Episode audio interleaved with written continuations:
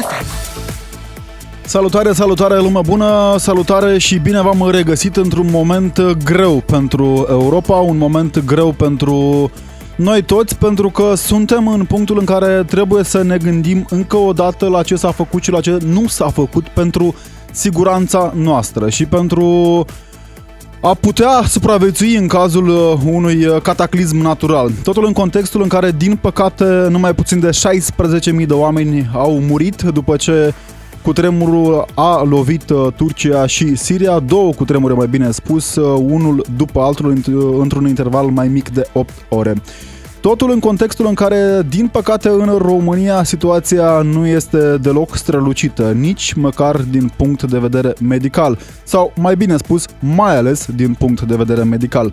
Un raport al Curții de Conturi evidenția încă în 2022 că o treime din spitalele din București ar putea fi grav afectate sau chiar avariate în cazul unui seism mai mare de 7 pe scara Richter, tot uh, cu puțin timp în urmă ne spuneau și cei de la DSU că o jumătate din spitalele din România sunt expuse grav uh, unui uh, nivel uh, mediu de hazard, uh, unui hazard de nivel mediu în uh, România și, din păcate, veștile proaste nu se termină aici. Ne spuneau chiar ieri oficialitățile că avem cel puțin uh, două spitale mari în București, Spitalul Fundeni, care ar cădea la propriu în cazul unui seism mai mare de 7 pe scara Richter. Am văzut foarte multe păreri în această perioadă despre ce s-ar putea face și ce nu s-a făcut. Am văzut și promisiuni din partea autorităților. Din păcate, Ministerul Sănătății încă nu știe exact câte spitale fragile are în subordine sau câte spitale fragile sunt în România. Ne promite, în schimb, că vom avea spitale noi. Să fie, Doamne ajută, să se facă. Până atunci, în schimb, ce facem cu cele pe care le avem? Există vreo variantă de a le îmbunătăți, de a garanta siguranța pacienților și a doctorilor care își desfășoară activitatea acolo zi de zi.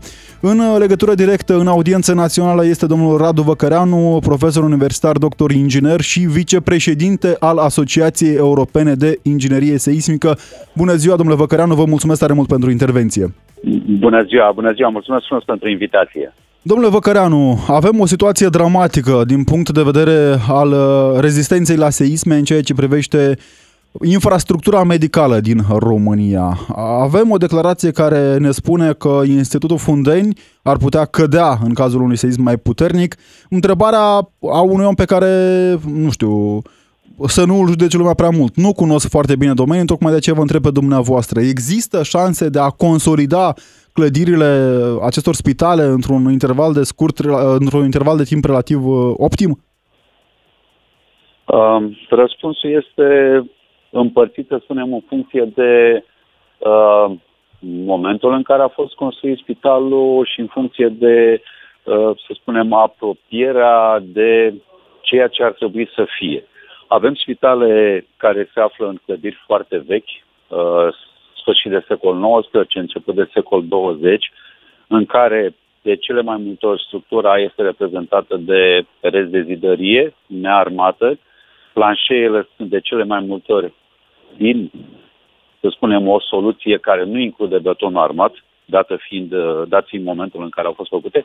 La aceste spitale lucrările vor fi extrem de invazive și extrem de, uh, să spunem, lacome cu resursele de timp.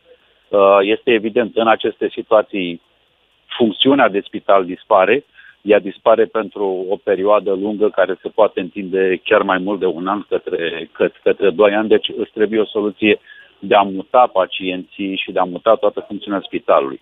Dacă, în schimb, ne referim la spitale, nu știu, dau exemplu așa, spitalul municipal, da, care a avut uh, lucrări de, de punere în siguranță, chiar și la Fundeni există corpuri care au avut lucrări de punere în siguranță, acolo soluția nu este atât de invazivă, atât de, să spunem, uh, uh,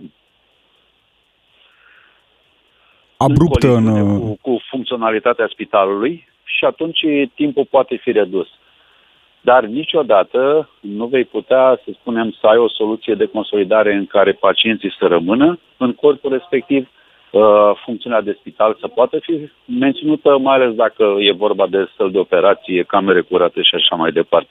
Deci aici trebuie întotdeauna să ai un buffer, să ai niște spitale uh, în care poți să muți funcțiunile, în care poți să muți pacienții. Deci, din punctul meu de vedere, este cea mai complicată situație.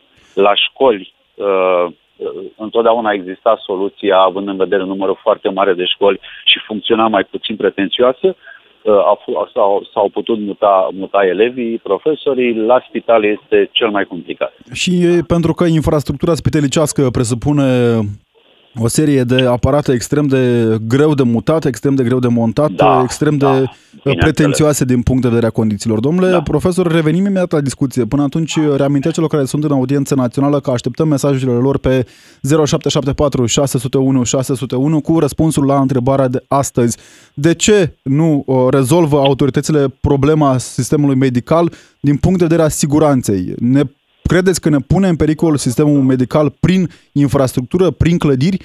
E întrebarea la care așteptăm răspunsul la 0774 601 601. Domnule profesor, până atunci, dincolo de spitale, am văzut, din păcate, în Turcia imagini cu blocuri construite noi, nou, adică inaugurate chiar anul trecut, care s-au prăbușit precum o carte mm, pusă pe da, verticală da. și suflată de vânt. De ce se întâmplă aceste lucruri? E vorba de modul în care au fost construite? Există aceste pericole și în uh, București? Imaginile respective din Turcia cred că au marcat uh, deopotrivă populația și comunitatea inginerească, uh, mai ales mă refer la clădirile noi, da. pe care le-ați pomenit și dumneavoastră. Fac precizarea că reglementările tehnice de proiectare la cutremur din Turcia sunt uh, actualizate, sunt uh, făcute de specialiști excelenți pe care iau, iau Turcia atât în, în învățământ cât și în uh, cercetare. Acolo eu mi-e foarte greu pentru că deocamdată nu a apărut un raport ingineresc care să explice cauzele, dar din ceea ce se vede, din ceea ce am discutat cu colegi din Turcia care deocamdată nu au avut acces în echipele de salvare, dar discutând cu uh, cei de acolo, pe de o parte e vorba de niște sisteme structurale foarte, foarte vulnerabile la acțiunea seismică. Mă refer la acele imagini cu clădirile în care în parter, parter foarte înalt cu funcțiune uh, de spațiu comercial, uh, cu foarte puțini stâlpi pentru a avea zona aceea de open space, uneori fără grinzi. Acele sisteme structurale trebuie să fie proiectate cu atenție cu totul și cu totul specială și probabil acea, acea atenție cu totul specială nu a existat. Pe de altă parte, cred că o calitate necorespunzătoare a uh, materialelor folosite, uh, betoanele părea, păreau foarte fragile, uh, cantitatea de armătură sau armăturile care se vedeau în zona respectivă uh, se dovedeau a fi puține, cel puțin vizual așa, deci acolo nu cred că acele clădiri au respectat reglementările tehnice care erau impuse la vremea respectivă de normele de proiectare. Domnule profesor, nu avem cum să nu ne gândim la modul în care s-a construit în București. Spun mulți dintre cei care se uită la imaginile din Turcia că ar fi cu siguranță o problemă și uh, în ceea ce privește avizele și modul în care au primit avizele de construcție acele blocuri, dar cu siguranță ancheta își va spune cuvântul într-un final. În București, în schimb, avem uh, cartiere întregi care răsar precum ciupercele după ploaie, avem, uh, uh, din păcate, multe situații în care vedem problemele cu avizele pe care le-au dat autoritățile publice locale și nu doar în București, în toată țara. Avem legislația suficient de aspră încât să garanteze celor care, nu știu, se mută într-un bloc nou faptul că nu se va prăbuși la un cutremur. Aici sistemul acesta de asigurare a calității în, în construcții uh, este, să spunem, asigurat prin, uh, prin legea 10, care privește toate cele trei etape, etapa de proiectare, etapa de execuție și etapa de funcționare a clădirii respective. La partea de proiectare mai avem niște reglementări tehnice cel puțin la fel de bune ca, ca cele ale, ale turcilor. Ele sunt armonizate cu legislația europeană, sunt armonizate cu Uh, să spunem, practica și cunoștințele din, uh, din domeniu. Uh, deci, partea de reglementare aș spune că o bifez la pozitiv. Partea de proiectare, aici știți că avem verificatorul de proiecte care răspunde solidar cu, uh, cu proiectantul și ar trebui ca acest uh, tandem verificator și proiectant să asigure o, o, o să spunem, o conformitate cu uh, reglementările tehnice în, uh, în construcții. La partea de execuție da. intervine Inspecția de Stat în construcții, uh, noastră pomeneați de avize neconforme. Uh, ele, cele mai multe situații se refereau la respectarea reglementărilor de urbanism și amenajarea teritoriului, dar în același timp ISC-ul are și un număr important de constatări de abatere de la proiect. Partea bună este că în momentul în care se constată o abatere de la proiect, ea, ea trebuie să fie imediat uh, remediată și uh, să devină conform cu proiectul. Eu nu pot să exclud că în cazuri izolate uh, lucrurile, lucrurile nu, stau, nu stau așa. Din păcate, cu tremurul nu iartă. Uh, toate aceste greșeli, dacă există, ne vor fi arătate după, după cutremur, dar vreau să Vreau să cred că acele tipuri de prăbușiri pe care le-am văzut în, în, în Turcia nu o să le vedem aici la clădiri, repet, care sunt proiectate cu reguli de proiectare la, la, la cutremur.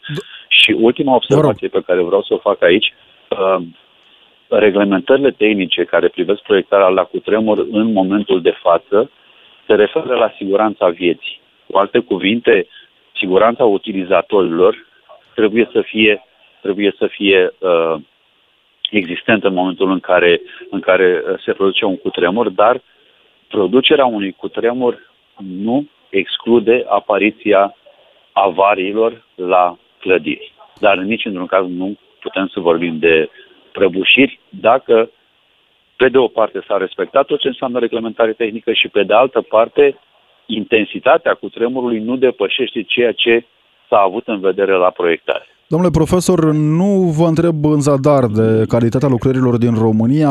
Avem celebru caz de la Luțca.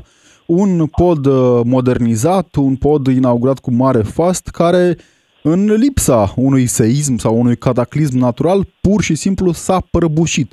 Din fericire nu au fost victime acolo, dar după momentul Luțca, după momentul prăbușirii podului respectiv, ne-am întrebat cu toții cât de sigure sunt lucrările făcute, reabilitările făcute la infrastructura critică și inclusiv la uh, blocurile de locuit din marile orașe ale, ale țării. E o lacună aici, e o situație care s-ar putea repeta oricând. Mă întreb dacă acel pod s-a prăbușit din serin, cum uh, ar veni, care ar fi gradul de pagube în cazul unui seism? Ah, acum, uh, pentru podul respectiv, uh, eu nu am, nu am, nu am văzut raportul de expertiză care să ne, să ne spună cauzele. Este Evident că acolo a fost uh, vorba de, o, de, o, de un lanț de, de erori, cred, da. pornind de la, pornind de la uh, să spunem, uh, fundarea, fundarea pentru structura respectivă și până la, până la implementarea sau execuția, execuția proiectului.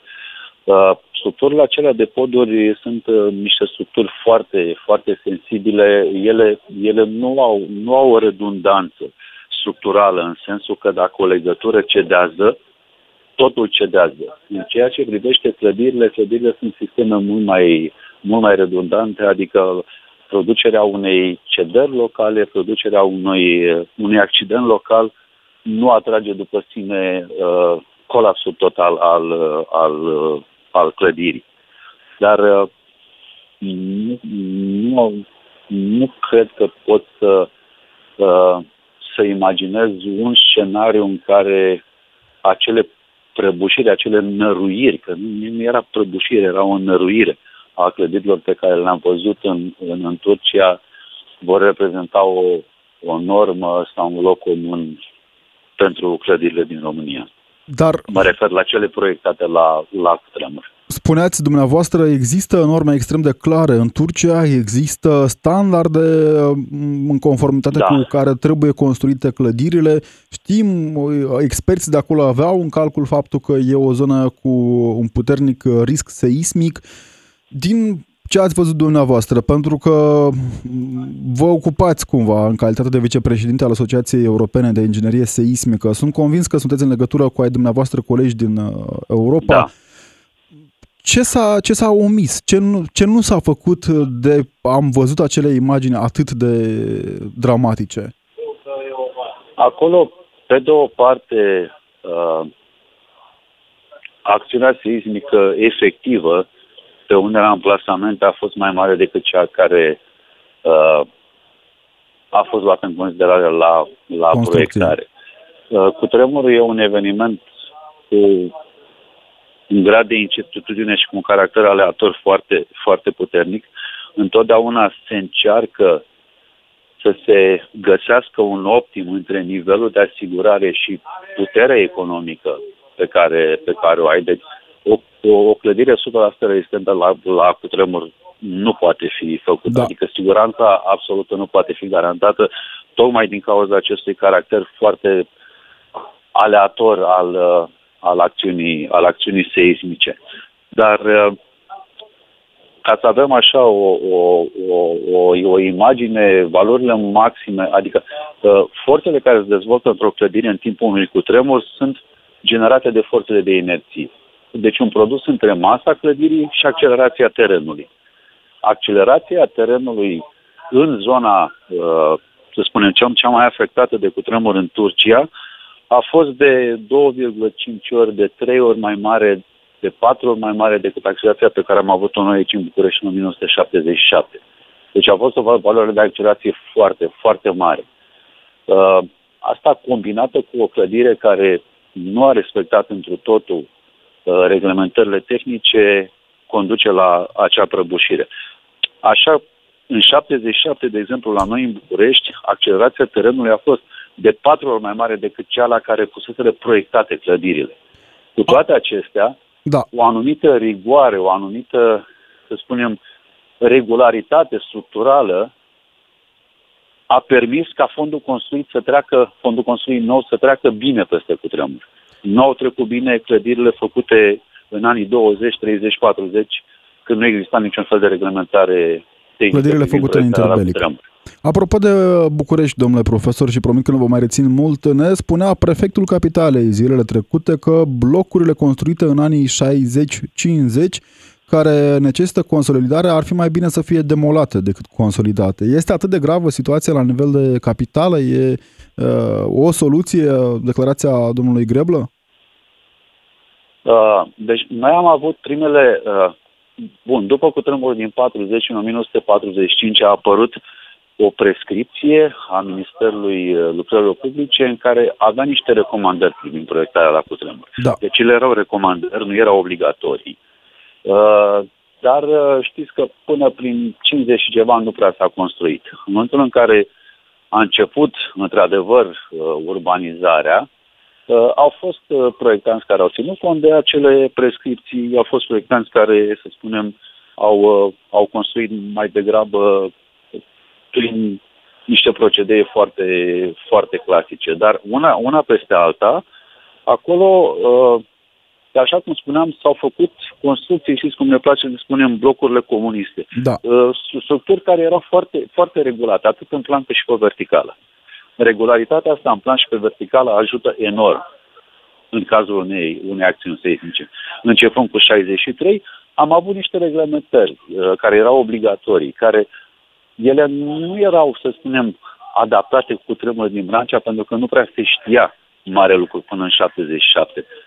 Dar, repet, fondul acela construit a trecut relativ bine pe cutremurul din 77, în sensul că cu cele trei excepții pe care le știm, blocul de la Lizeanu, OD16 și Centrul de Calcul al Ministerului Transportului și Telecomunicațiilor, nu au fost colapsuri. Nu au fost colapsuri. Deci au fost avarii, au fost probleme. Da. Uh, mi-e greu să spun că acele clădiri ar, ar trebui să fie toate, toate demolate. Poate cele care au avut avarii mari în 77 și nu au fost, uh, să spunem, îndepărtate urmele acelor avarii într-un mod ingineresc complet, poate ar trebui să fie demolate, dar focusul cel mai mare, din punctul meu de vedere, este la clădirile făcute Bun. cu regim mare de înălțime, făcute fără niciun fel de regulă de proiectare la cutremur, cele pe care le știm identificate în clasele de risc seismic 1. O ultimă întrebare, domnule profesor. Fără a merge într-o zonă de previziuni în, ale necunoscutului, oamenii care stau în blocuri în acele tip Hrușciov, cum le numesc în spațiul ex-sovietic, adică blocurile uh, P plus 4 de obicei, sunt da. blocurile construite pe model sovietic, venit pe planul acela făcut la nivel de spațiul ex-sovietic și sferă de influență. Ar trebui să își facă griji, ar trebui să facă o solicitare către asociația de proprietari, către, către cine, pentru a afla exact starea în care se află și pericolul la care se expun. Prin, prin asociația de, de proprietari către autoritatea publică locală. Acesta e, e traseul. Autoritatea publică locală pune la dispoziție resursele necesare pentru efectuarea unei, unei expertize tehnice. Și din punctul meu de vedere, toate, în toate situațiile în care avem uh, clădiri de acestea făcute până în 1977, la care memoria colectivă înregistrează niște avarii în 1977, ar trebui să ceară expertiză tehnică.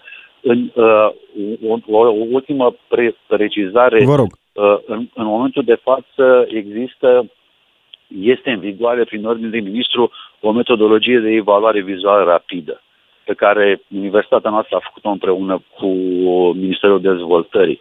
Acea metodologie de evaluare vizuală rapidă permite un, un, un fel de screening preliminar în care să spună ar fi bine să faci expertiză tehnică sau nu este o prioritate să, să faci o, o expertiză tehnică. Deci e un instrument pe care îl au autoritățile publice locale de a prioritiza investițiile în, risc, în reducerea riscului seismic. Sperăm noi tare mult că și țin cont de recomandările de acolo. Radu Văcăreanu, profesor universitar, doctor inginer și vicepreședinte al Asociației Europene de Inginerie Seismică în direct în audiență națională. Vă mulțumesc tare mult, domnule profesor, pentru o analiză. Vă mulțumesc și eu, vă mulțumesc și eu. Bună ziua! Imediat după știrile cu Adina Leoveanu ne auzim pe 031 400 2929 și pe WhatsApp, bineînțeles, 0774 601 601 este numărul de telefon unde așteptăm răspunsurile voastre la întrebarea de astăzi. Ne pun spitalele din România viața în pericol. Reamintesc aici informația îngrijorătoare. Unul dintre cele mai mari spitale din România, Institutul Fundeni, care are circa 1000 de pacienți și alți 2000 uh, de medici, asistenți și studenți, riscă să se prăbușească în orice moment în cazul unui uh, seism mai puternic. De altfel, în aceeași situație se află și o altă parte din spitalele din România, aproape jumătate sunt expuse uh, la un nivel mediu în cazul unui hazard. Adina Leoveanu, știrile DGFM, ne reauzim în câteva clipe. Din nou în direct, din nou cu voi, lume bună, 031 400 2929, numărul de telefon unde așteptăm răspunsurile la întrebarea de astăzi. Ne uh, pune în pericol sistemul medical din România sau mai direct, dacă vreți, riscă să ne omoare sistemul medical din România? Întrebarea vine pornind de la un raport al Curții de Conturi care spune că o treime din spitalele, dintre, dintre spitalele din București ar putea fi afectate puternic sau grav avariate în cazul unui seism puternic. De altfel, uh, și un raport al DSU ne anunță că jumătate dintre spitalele din România sunt expuse unui nivel mediu de hazard seismic. Adică, mai pe românește, aceste spitale riscă să se prăbușească sau cel puțin să fie grav avariate în cazul unui seism. Întrebările sunt foarte multe. Una mai uh, simplă decât orice ar fi de ce nu au făcut autoritățile nimic până acum.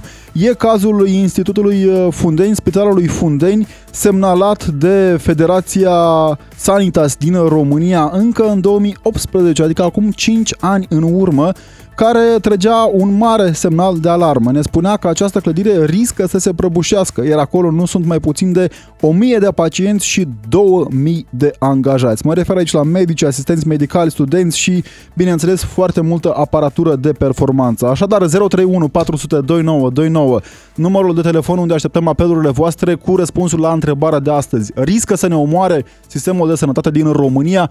Același uh, răspuns, aceeași întrebare este și pentru mesajele pe WhatsApp la 0774 601 601. Ne-a și sunat de altfel George din București. Salutare George, mulțumim că ești în audiență națională pe DGFM.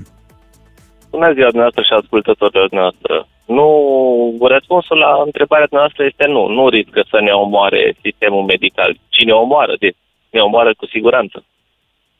De ce ești Dacă vă atât de... aduceți aminte, dacă rog. vă aduceți aminte, acum câțiva ani, nu mai țin minte exact, uh, aveau un telefon când după ce ajungeai la spital, te Da. întrebau cum a fost experiența și tre- puteai să dai calificative. Da. Și cât timp a funcționat? Probabil experiența oamenilor a fost atât de bună încât n-au avut foi cei din uh, sistemul medical să facă raportul cu performanța existentă la nivel național sau bucureștean. Mi se pare o imbecilitate sistemul acesta medical românesc. Plătești pentru ceva ce nu ți se oferă, doar să ții niște mamuți cu picioare de lut în viață. George, De bă, altfel, te rog. la fel și sistemul educațional. Dacă tu vrei să-ți dai copilul la o școală privată, statul nu vine să spună, băi, pe tine costul cu educație pe copil per an costă atât. Te duci la școala privată, stai plătim asta, diferența o pui din buzunar. George, bă, Nici- înțeleg că ești din uh, București. Uh, Avem uh, acest semnal de alarmă tras în cazul uh, Spitalului Fundeni și al Institutului de Boli Cardiovasculare. Acestea sunt uh, cele mai uh, puternic afectate, ar fi cele mai puternic afectate în cazul unui cutremur major. Cum te simți tu știind această informație? Ai uh, o teamă așa când trebuie să calci pe pragul unui spital? Da, de spital, de avocați și de judecători, m-a învățat ai mei să fug ca dracu de tămâie. Din păcate, vrând nevrând, uneori ajungem. Uite, la Fundeni sunt uh, numai puțin de o mie de pacienți acolo în, uh, în acest spital și nu știu, de ce crezi că nu s-au făcut totuși demersuri minime pentru a garanta siguranța în caz de cataclism a medicilor? Pentru că pentru stat e mai ieftin să ne îngroape decât să ne trateze. Uitați-vă câte biserici s-au construit. și câte nu știu spitale. dacă. Da, e, nu vreau să ajungem în acea zonă a dezbaterii. Cert este faptul, din păcate, că avem... Este uh, o alocare de fonduri disproporționată pentru resurse, fond locativ și pentru construire în partea ecumenică decât în Dar- partea de tratare. Nu crezi oare dacă lupta anticorupție ar fi ca la carte și în acești 30 de ani de democrație s-ar fi furat poate mai puțin, ar fi ajuns și bani pentru biserici și pentru spitale? Când se va ajunge în România să se spună că două lucruri sunt sigure, fiscul și moartea, atunci da. Până atunci, tot ce se vede la televizor e cancan. Din păcate, uh, o bună parte sunt din ce se judecați, vede... sunt investigați în funcție de interesele imediate politice și electorale. Cu siguranță nu putem pune o anatemă pe întreg sistemul judecătoresc. Există oameni de calitate și acolo, dar realitățile uh, din anii care au trecut ne demonstrează că ai și o bună parte de dreptate. Mi-aduc aminte aici de doamna Pinta, a fost ministrul sănătății care a fost plimbată prin arestul capitalei pe la curtea de apel, după care s-a îmbolnăvit subit și n-am mai auzit nimic de dosarul ăla. Da, Toată lumea. Sunt premieri, îi schimbă ca pe ciorap ca să nu-și asume nimeni răspunderea. Să vorbea de răspunderea în caz de cutremur. Vor să cadă blocul. Cine răspunde? O să prescrie până răspunde ceva. știți, un alt ministru al sănătății, domnul Tătaru, spunea vinovați suntem cu toții. Mulțumesc tare mult, George, Dar din domnul București. Bănicioi a răspuns pentru lipsa camerelor de la... Da, o Mare întrebare, Arș. o întrebare mai mult decât pertinentă. Și Problema atunci e că, răspunsul este evident. Problema este că nici cameră de mare arci nu avem. Nici uh, nu avem o unitate suficient de pregătită în cazul în care se întâmplă, Doamne ferește, un Dacă ne astfel de ascultă, dezastru. am văzut acum că vor să dea o lege că dacă agresezi polițiștii, jandarmii Da. și să faci închisoare. Păi să pună în același contrapondere, dacă ești angajat la stat și pat salar de la stat, să considere circunstanțe agravante și automat îți iei de trei ori pedepsa. Interesantă propunere. Am făcut ieri uh, o dezbatere pe subiectul acesta și promit că o să revenim în momentul în care vor apărea și amendamentele din Parlament. Mulțumesc tare mult, George, pentru intervenție. Mergem la Florin din Alba, care ne-a sunat și el pe 031 400 2929 în audiență națională și vrea să ne ofere răspunsul la întrebarea de astăzi. Ne riscăm viața în momentul în care mergem într-un spital ce riscă să cadă la un seism mai puternic. Salutare, Florin! Da, să trăiți, bună ziua. În legătură cu întrebarea și cu ascultătorul dinaintea mea, Da. oricum are foarte mare dreptate între asta, deci e un risc foarte mare. Ți și groază ca să intri într-un spital sau să mergi la un spital. Deci, îi atâta zi mari spărgile la spital, nu dai, mor cu zile acolo, nu cunoști pe cineva, mor cu zile acolo. Deci, dacă ești angajat, plătești la stat o contribuție, mergi să faci o operație, trebuie să plătești. Atunci, după ce să mai plătim banii ăia la stat ca să ne opereze? Atunci să ne punem banii aia deoparte și dăm acolo ca să ne opereze. Nu ne ia din două părți banii. Avem această problemă cu toții, probabil de foarte multe ori în situația în care am fost obligați să facem uh, analize sau uh, lucruri da. care ne trebuiau, am preferat să mergem la privat din uh, da. vari considerente. Da. Dar partea da. aceasta a spitalelor din România care riscă să îngroape pacienții, doctorii, asistenții care se află în momentul acela în spital în cazul unui cataclism. Cum ți se pare? E, e un dezastru. E un dezastru și să, mi se pare foarte, foarte, nu știu cum, uh, pericol, pentru că în orice moment se poate întâmpla treaba asta pentru un cutremur și a omorâ niște oameni ca să se ia o decizie ce îi de făcut. La noi, în România, asta se întâmplă. Deci nu se ia decizii până nu se moară ceva oameni. A fost nevoie să moară oameni, cum spunea da, un clasic. e nevoie să moară oameni ca să se ia niște decizii. Că parlamentarii ăștia schimbă legile cum să schimbă pantofii sau ciorapii. Reforme, reforme peste reforme, acțiuni da, mai uh, da. puține, din păcate. Da, nu celebru... știi, azi e o lege, mâini alta. Opa, să atacă legea aia pe aia la altă lege. Opa, s-a dat o ordonanță. Lucruri din astea. Deci suntem într-un haos total. Haos total. Nu mai știi nimic. Deci ce să face și ce ăsta. De consecvență, cu siguranță avem nevoie. Da. Florin, mulțumesc tare mult. Mulțumim că ai fost în audiență națională bună, pe DGFM. Mergem uh, mai departe la Marius din Ploiești, care ne-a sunat și el pe 031 400 2929 cu răspunsul la întrebarea de astăzi. Salutare, Marius, mulțumim că ești în audiență națională pe DGFM. Bună ziua! Toată lumea are o problemă că sistemul medical dăm și păi dăm și păi. Ok, dăm și păi n-am o problemă cu lucrul ăsta, nu, nu că nu am o problemă asta se întâmplă. Dar dacă stai să gândești că dincolo de șpagă, acolo lucrează oameni. În caz de un uh, cutremur sau ceva, sunt victime sigure.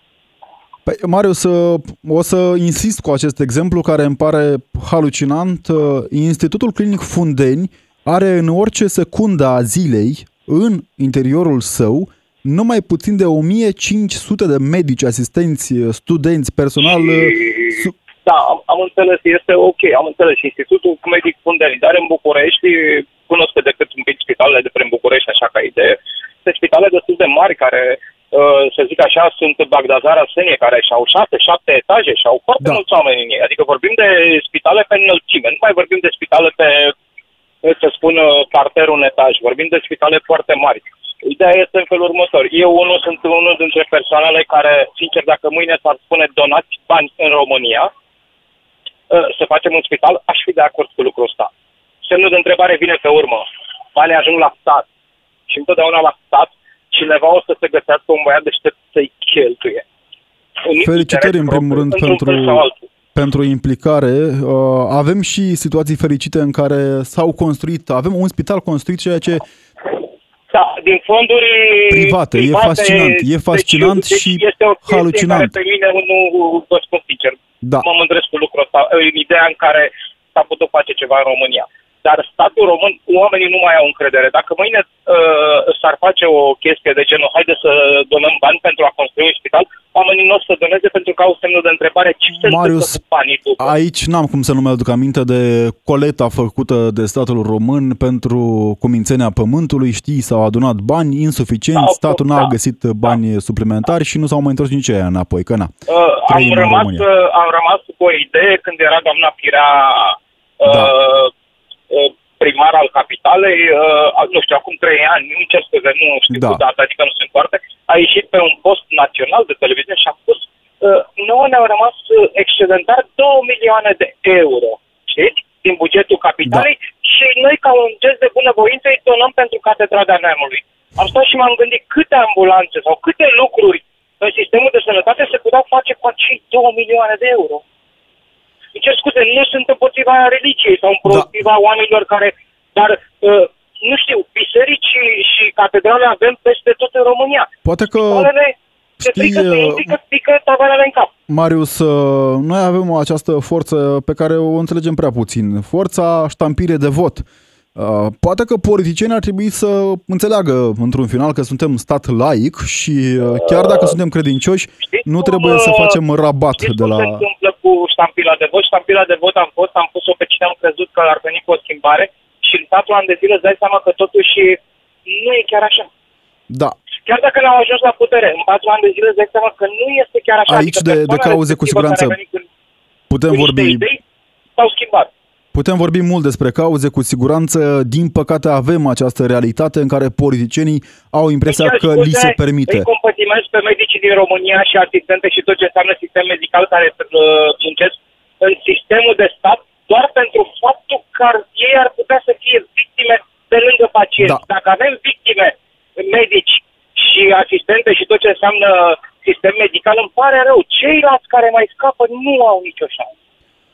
Din păcate așa este, Marius, mulțumim tare mult pentru prezență și pentru părere aici în audiență națională pe DGFM. Mergem în Torino uh, la uh, Cosmin, care ne-a sunat cel pe 031 402 929. Salutare Cosmin, mulțumim că ești în direct cu noi. Salutare, salutare. Eu, sincer, ascultând uh, toată discuția care a fost, uh, sunt de părere că, în primul rând, toate spitalele, aparte Fundeni și celălalt, ar trebui semnalizate mare cât gardul, cum e vorba românească, ce se spune, pericol de crolă și, sincer, nu, sincer, n-aș, nici n-aș păși în acele spitale, pentru că e pericol mare. Din personal. păcate, Fundeniul este un institut din România care, ca să înțelegi realitățile de aici, dacă le-ai uitat cumva, uh, după cum Da, spunea da, chiar da, da. doamna manager de acolo, vorbim de o categorie de pacienți care își găsesc rezolvarea numai la noi în institut. Nu putem transfera pacienții în alte spitale. Știți treaba. Teoretic, uh, mare lucru nu se poate face decât uh, măcar oare un, pro- un proces ceva, dar nu mă îndoiesc. Mi-aduc Da. da. aminte aici, de exemplu, unde sunt eu aici de 20 de ani, dar mai zis în România, a fost ceva de genul la o- un spital, uh, a apărut ceva probleme, imediat s-au rezolvat. Deci nu s-a discutat când a sărit lumea cu gura. Din păcate, România degeaba Știu a că stat cu sunt gura lumi că paralele, nu e sunt lumi paralele, e distanță mare între Torino și București, da, dar într-adevăr, este. de ce, de ce Sincer, crezi că părerea acolo mea se cea mai poate bună și la soluție noi nu? momentan ar fi- Ok? De ce crezi că acolo se poate și la noi nu? Uh, Torino este un oraș aflat și el într-o zonă de risc seismic, ca o bună parte din orașele din peninsulă. Pentru că eu am mă stat un exemplu. În România, mă refer de la guvern, Da, uh, considerând țara ca un, uh, de exemplu, ca o vasă care o mulți, el mulge tot și lasă foarte puțin la, la om. În Italia, tu lasă să mulge, nu e că nu se mulge, doar că Da. el mulge o jumătate și mai să lasă și ție. Nu, jumătate îți mai cer ceva. Dar îți rămâne mult. banii care sunt Exigența investiți se și investesc. Da, ei și investesc. De ce fură? Ei și fură, dar și investesc. Pe Da. da. când în România e doar fură, atât. Mulțumim, mulțumim tare Aia e mult. diferența. Mulțumim tare mult, Cosmin, pentru prezență. Ne-a și scris lumea pe WhatsApp la 0774 601 601 până mergem la Victor din Bistrița. Ne spune cineva, singurul spital construit în România în ultimii 30 de ani este cel din Mioveni, Argeș. Mai sunt câteva exemple de felul acesta, dar insuficiente, insuficiente pentru nevoile uh, românilor, pentru nevoile uh, sistemului medical românesc până la urmă, pentru că, după cum spunea un uh, antevorbitor, avem realitatea în care doctorii își pun viața în pericol atunci când merg la muncă, ceea ce este halucinant. Bună ziua, ne omoară oricum corupția din spitale, bacteriile, incompetența, de ce n-ar fi și structura fizică a spitalelor când absolut totul o face? Da, o întrebare mai mult decât uh, greu de digerat, dar uh, necesară în contextul acestei discuții. Vedeți, dacă nu se întâmplă această tragedie în Turcia, nu se întâmpla această tragedie în Turcia, nu se discuta de așa ceva. Nu erau oameni care au avut parte la construcții luați la răspundere, așa cum ar trebui să plătească, nu numai cu șpagă sau controlată lucrarea. Da, începând de la planul de construcție până la construcția propriu-zisă și fundația construcției, uh, trebuie să fie o expertiză, ne spune cineva pe WhatsApp. Uh, da, așa este. Întrebarea este cine face acea expertiză, pentru că avem cazul de la Luțca a unui pod reconstruit, reamenajat, refăcut, pare că doar că a fost revopsit. Mergem repede la Victor din Bistrița. Salutare, Victor! Salutare! Uh, două probleme ridic și eu. Uh, pe scurt, te rog, foarte pe scurt. Cu, cu spitalele astea chiar, într-adevăr, în România e o problemă foarte mare. De mult să tot vorbit, s-au făcut studii de fezabilitate că uh, se vor construi ceva spitale regionale, încă nimic concret, nimic. Uh, uh, la Bistrița avem noroc cu ce avem, avem un spital chiar renovat, putem zice că e Occident.